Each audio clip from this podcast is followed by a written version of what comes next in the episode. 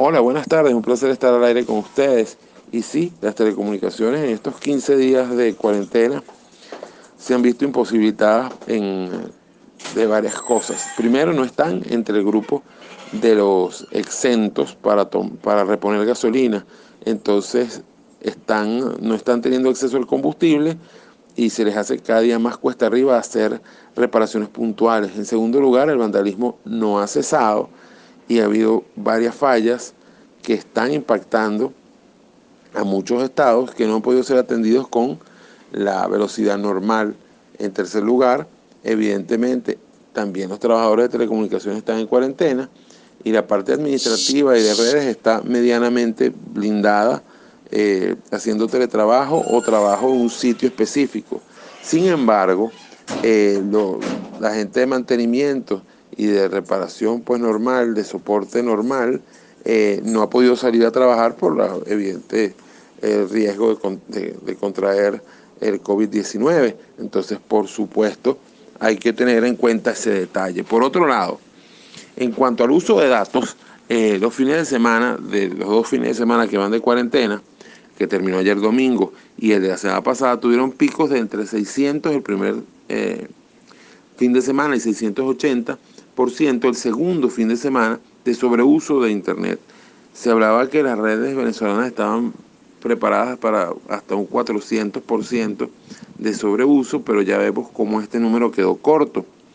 Otra cosa interesante es que ya la preocupación por el ancho de banda no es nacional, sino mundial, porque toda, una buena parte del planeta está en cuarentena y esta buena parte del planeta está teletrabajando o está también haciendo, em, bueno, con los niños en casa y haciendo de tripas corazón para entretener a unos muchachos que tienen ya 14 días encerrados, en el mejor de los casos.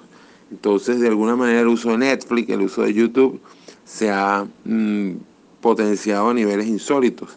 Eh, para dar una idea, a nivel mundial, eh, según una cifra de Mashable, el 51.36% del contenido, o sea, del uso del ancho de banda mundial es solamente Netflix y YouTube. Es decir, estos sitios llevan la, eh, mayoría del tráfico consumido en esta cuarentena, eh, siendo que uno de cada tres eh, kilobytes gastados ha sido culpa de Netflix. Sí, un tercio de la navegación mundial es Netflix.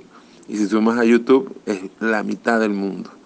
Em, en cuanto a nuestros operadores, primero hay un rumor que tengo que desmentir, categóricamente por demás. Eh, por allí se ha hablado de una orden gubernamental de bajar el ancho de banda internacional, lo cual es absolutamente falso. Eh, simplemente hay exceso de tráfico y eso es lo que está pasando. Eh, y exceso por las razones que dijimos, la gente está en casa y está usando la conexión mucho más que normalmente. Evidentemente hay más ansiedad, hay fastidio, hay, por cierto, lo más, la mejor arma contra el COVID-19 es quedarse en casa, pero eh, hay ya fastidio de estar aquí 14 días, ya hay muchas ganas de, de, poner a pensar la mente en otra cosa, así que de alguna manera el streaming ha sido gran protagonista y además lo reflejan hasta las bolsas.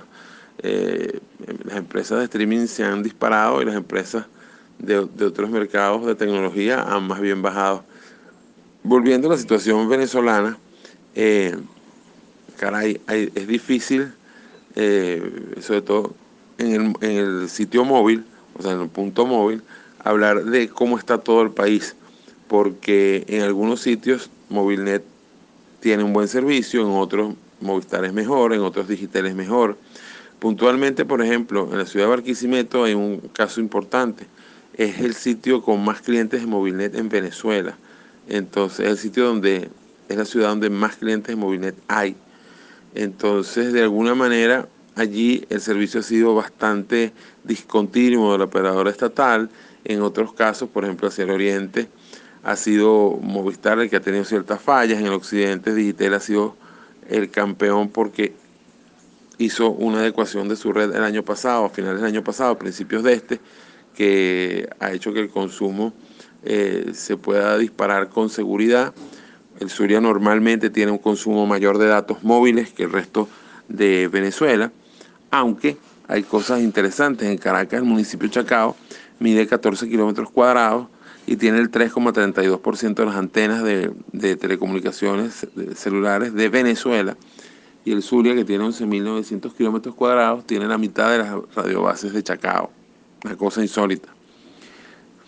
Pero de alguna manera, para puntualizar, em, las telecomunicaciones se han portado bien, hay una posibilidad de colapso, si la hay, incluso mundial, eh, por eso hay que mantener con ética y con lógica el uso de la Internet por parte del usuario final y eh, las reparaciones se les hacen muy cuesta arriba, tanto las zonales, es decir, cuando falla una zona entera, y por su, como por supuesto las puntuales, no hay en este momento atención telefónica de ninguna de las empresas de telecomunicaciones, es decir, ningún call center de, ayuda o de soporte de, ninguno, de Inter, de Movistar, del que sea, están fuera por razones obvias de la contingencia.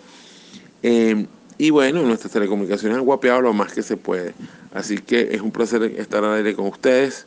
Espero volver a estar otro día, eh, pero en vivo y con más tranquilidad y en otro contexto. Y, pero siempre es un placer saludarlos hoy desde Valencia, Estado Carabobo, eh, normalmente luego desde Caracas, Venezuela.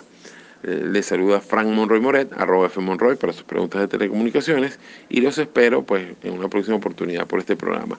Hasta la próxima.